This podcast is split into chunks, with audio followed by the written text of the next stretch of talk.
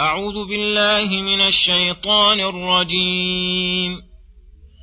وإذا قيل لهم اتقوا ما بين أيديكم وما خلفكم لعلكم ترحمون. وما تأتيهم من آية من آيات ربهم إلا كانوا عنها معرضين. وإذا قيل لهم أنفقوا مما رزقكم الله قال الذين كفروا قال الذين كفروا للذين آمنوا أنطعم من لو يشاء الله أطعمه إن أنتم إلا في ضلال مبين. ويقولون متى هذا الوعد إن كنتم صادقين.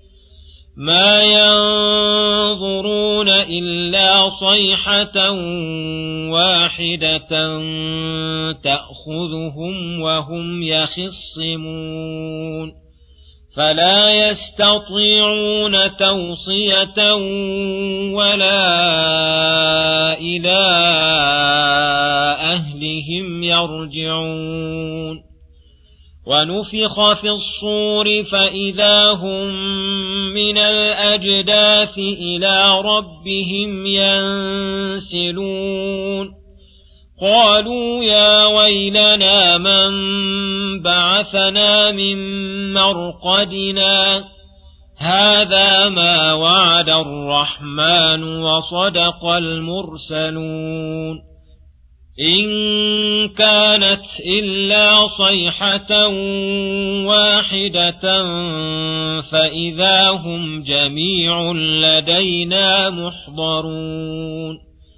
فاليوم لا تظلم نفس شيئا ولا تجزون الا ما كنتم تعملون ان اصحاب الجنه اليوم في شغل فاكهون هم وازواجهم في ظلال على الارائك مت متكئون. لهم فيها فاكهة ولهم ما يدعون.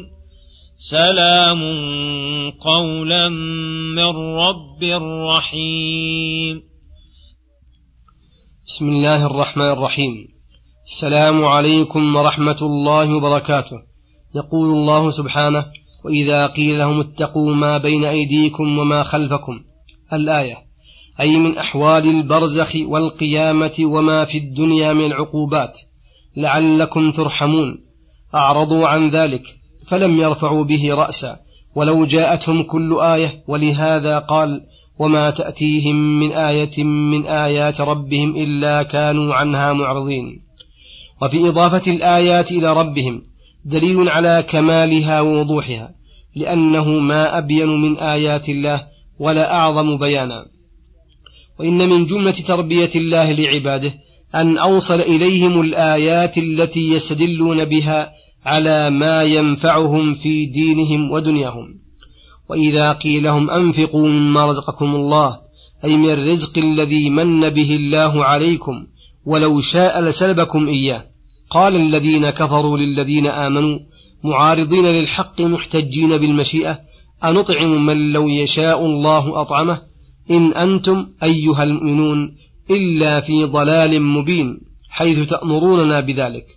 وهذا مما يدل على جهلهم العظيم أو تجاهلهم الوخيم فإن المشيئة ليست حجة لعاص أبدا. فإنه وإن كان ما شاء الله كان وما لم يشأ لم يكن فإنه تعالى مكن العباد وأعطاهم من القوة ما يقدرون على فعل الأمر واجتناب النهي. فإذ تركوا ما أمروا به كان ذلك اختيارا منهم لا جبرا لهم ولا قهرا. ويقولون على وجه التكذيب والاستعجال متى هذا الوعد إن كنتم صادقين؟ قال الله تعالى لا يستبعدوا ذلك فإنه عن قريب ما ينظرون إلا صيحة واحدة. وهي نفخة الصور تأخذهم أي تصيبهم وهم يخصمون أي وهم لاهون عنها لم تخطر على قلوبهم في حال خصومتهم وتشاجرهم فيما بينهم الذي لا يوجد في الغالب إلا وقت الغفلة وإذا أخذتهم وقت غفلتهم فإنهم لا ينظرون ولا يهملون ولا يمهلون فلا يستطيعون توصية لا أي لا قليلة ولا كثيرة ولا إلى أهلهم يرجعون. ثم يقول سبحانه ونفخ في الصور فإذا هم من أجداث إلى ربهم ينسلون.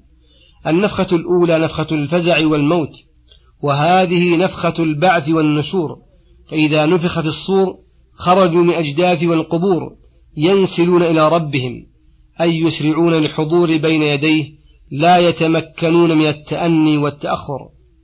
وفي تلك الحال يحزن المكذبون ويظهرون الحسرة والندم ويقولون يا ويلنا من بعثنا من مرقدنا أي من رقدتنا في القبور لأنه ورد في بعض الأحاديث أن لأهل القبور رقدة قبيل النفخ في الصور فيجابون ويقال لهم هذا ما وعد الرحمن وصدق المرسلون. أي هذا الذي وعدكم الله به ووعدتكم به الرسل فظهر صدقهم رأي العين.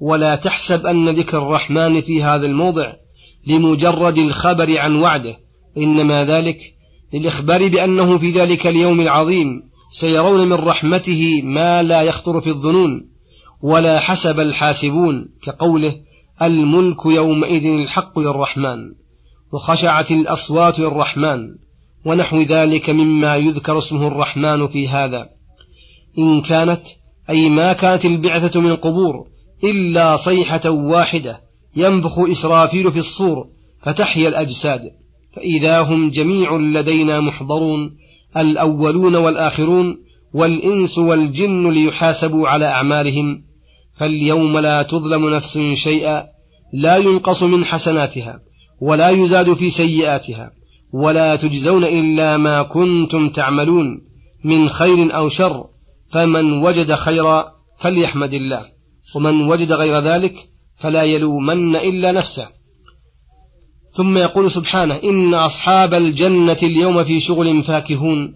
لما ذكر تعالى أن كل أحد لا يجزى إلا ما عمله ذكر جزاء الفريقين فبدأ بجزاء أهل الجنة وأخبر أنهم في ذلك اليوم في شغل فاكهون أي في شغل مفكه للنفس ملذ لها من كل ما تهواه النفوس وتلذه العيون ويتمناه المتمنون ومن ذلك لقاء العذار الجميلات كما قال هم وأزواجهم من الحور العين اللاتي قد جمعن حسن الوجوه والأبدان وحسن الأخلاق في ظلال على الأرائك أي السرر المزينة باللباس المزخرف الحسن متكئون عليها اتكاء دالا على كمال الراحة والطمأنينة واللذة.